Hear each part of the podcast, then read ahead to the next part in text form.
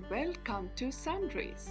Just as the sun brings you warmth and light, Sunrays is an endeavor to bring you some happy thoughts and to help you to count your blessings. The story of today is called The Footsteps in the Sand. One night, a man had a dream. He dreamt that he was walking along the beach with the Lord. Across the sky flashed scenes from his life. For each scene, he noticed two sets of footprints in the sand, one belonging to him and the other to the Lord. When the last scene of his life flashed before him, he looked back at the footprints in the sand. He noticed that many times along the path of his life, there was only one set of footprints. He also noticed that it happened at the very lowest and saddest times in his life. This really bothered him, and he questioned the Lord about it.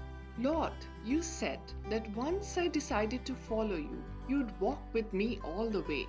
But I have noticed that during the most troublesome times in my life, there is only one set of footprints.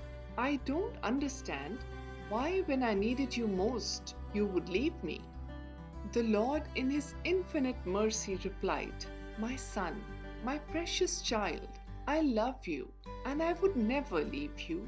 During your times of trial and suffering, when you saw only one set of footprints, it was then that I carried you in my arms."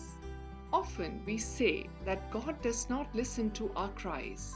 If only we are able to call out to Him from within our hearts, can we make ourselves be heard by Him. Even the Lord yearns for His children to call out to Him. Just as a mother always keeps an eye on her child, but actually goes to him only when he cries or needs her. Dear listener, I hope the story incites you to count your blessings and to thank the Lord for all that He has done for you. God is always with us. He is closer to us than our life breath. It is only us who need to realize this and feel it.